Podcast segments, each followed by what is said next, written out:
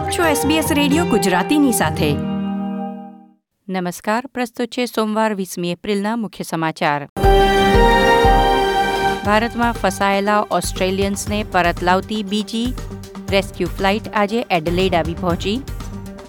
દક્ષિણ ઓસ્ટ્રેલિયા અને ક્વીન્સલેન્ડમાં કોઈ નવા કોરોના વાયરસ કેસ નોંધાયા નથી.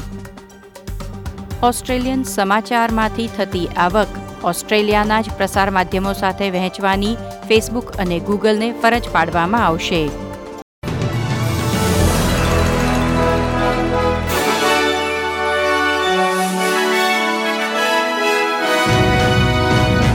પ્રસ્તુત છે સમાચાર વિગતવાર. કોરોના વાયરસ સંકટ વચ્ચે ભારતમાં ફસાયેલા ઓસ્ટ્રેલિયાના લોકોને પરત લાવવામાં આવી રહ્યા છે. કુલ બે નિયોજિત ફ્લાઇટ્સમાંથી પ્રથમ ફ્લાઇટ આજે સવારે એડલેડ આવી પહોંચી છે. બીજી ફ્લાઇટ આવતીકાલે મંગળવાર એકવીસ એપ્રિલે આવવાની ધારણા છે. લાયન એરની ફ્લાઇટમાં ઘરે પાછા ફરેલા લગભગ ત્રણસો સિત્તેર મુસાફરોને હવે ચૌદ દિવસ ફરજિયાત ક્વોરન્ટાઇનમાં રહેવાનું છે અને કોવિડ નાઇન્ટીનના લક્ષણો માટે દરરોજ તેમનું પરીક્ષણ અને નિરીક્ષણ કરવામાં આવશે. આ અગાઉ ચારસો ચુમ્માલીસ ઓસ્ટ્રેલિયનોને દિલ્હીથી મેલબર્ન લાવવામાં આવ્યા હતા. ઓસ્ટ્રેલિયામાં કોરોના વાયરસ માટે અત્યાર સુધીમાં ચાર લાખ અગિયાર હજારથી વધુ પરીક્ષણો કરવામાં આવ્યા છે, જેમાંથી લગભગ એક પોઈન્ટ છ ટકા લોકોને કોવિડ નાઇન્ટીન નિદાન થયું છે. તાજેતરના દિવસોમાં વધારાના પરીક્ષણ છતાં દક્ષિણ ઓસ્ટ્રેલિયામાં કોઈ નવા કેસ નોંધાયા નથી. તો ક્વીન્સલેન્ડમાં પાછલા બે મહિનામાં પ્રથમ વખત ગઈકાલે કોઈ નવા કેસ નોંધાયા નથી. સાથે જ ક્વીન્સલેન્ડમાં આવશ્યક સેવાના કામદારોના બાળકો માટે આજથી શાળાઓ ખુલી ગઈ છે. જોકે રાજ્ય સરકારે કહ્યું છે કે શક્ય હોય તે માતા પિતાએ બાળકોને ઘરેથી ઓનલાઈન ક્લાસીસ ભરવા પ્રોત્સાહિત કરવા.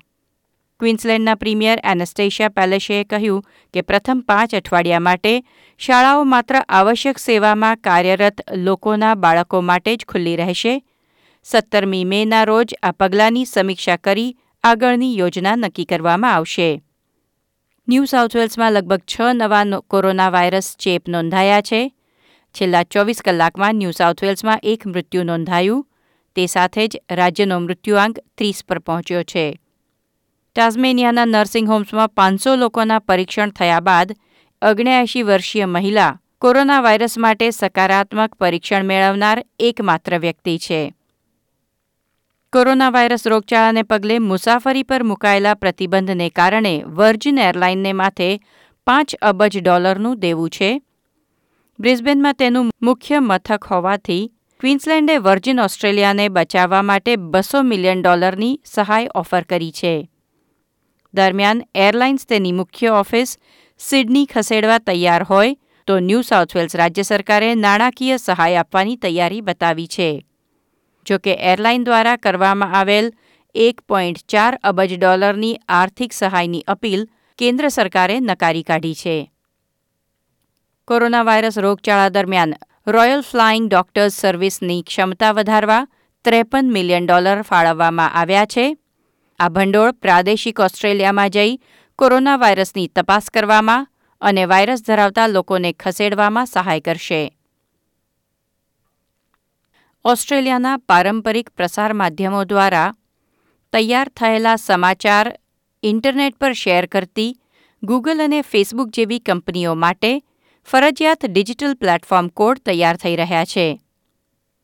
Australian TV channel, radio channel કે સમાચાર પત્રો દ્વારા પ્રકાશિત અને પ્રસારિત સમાચારોને ઇન્ટરનેટ પર શેર કરનાર ગૂગલ અને ફેસબુક જેવી કંપનીએ ખબરના મૂળ સ્ત્રોતને યોગ્ય વળતર ચૂકવવું, તેનાથી થતી આવક પ્રસાર માધ્યમો સાથે વહેંચવી, દરેક વિષયના સર્ચ માટે સમાચારના મૂળ સ્ત્રોતને સર્ચમાં પ્રથમ સ્થાન આપવું અને ગૂગલ કે ફેસબુકના સર્ચ આલ્ગોરિધમમાં ફેરફાર થાય જેનાથી પ્રસાર માધ્યમોને આડઅસર થવાની હોય, તો તેની આગોતરી જાણ કરવી.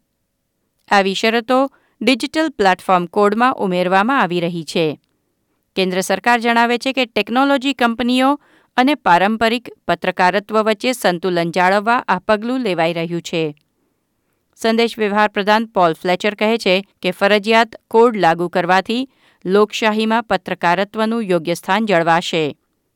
જુલાઈના અંત સુધીમાં ડ્રાફ્ટ કોડ તૈયાર થવાની ધારણા છે અને ત્યારબાદ તરત જ તેને અંતિમ રૂપ આપી અમલમાં મૂકવાની પ્રક્રિયા શરૂ થશે. આ હતા સોમવાર વીસમી એપ્રિલના મુખ્ય સમાચાર.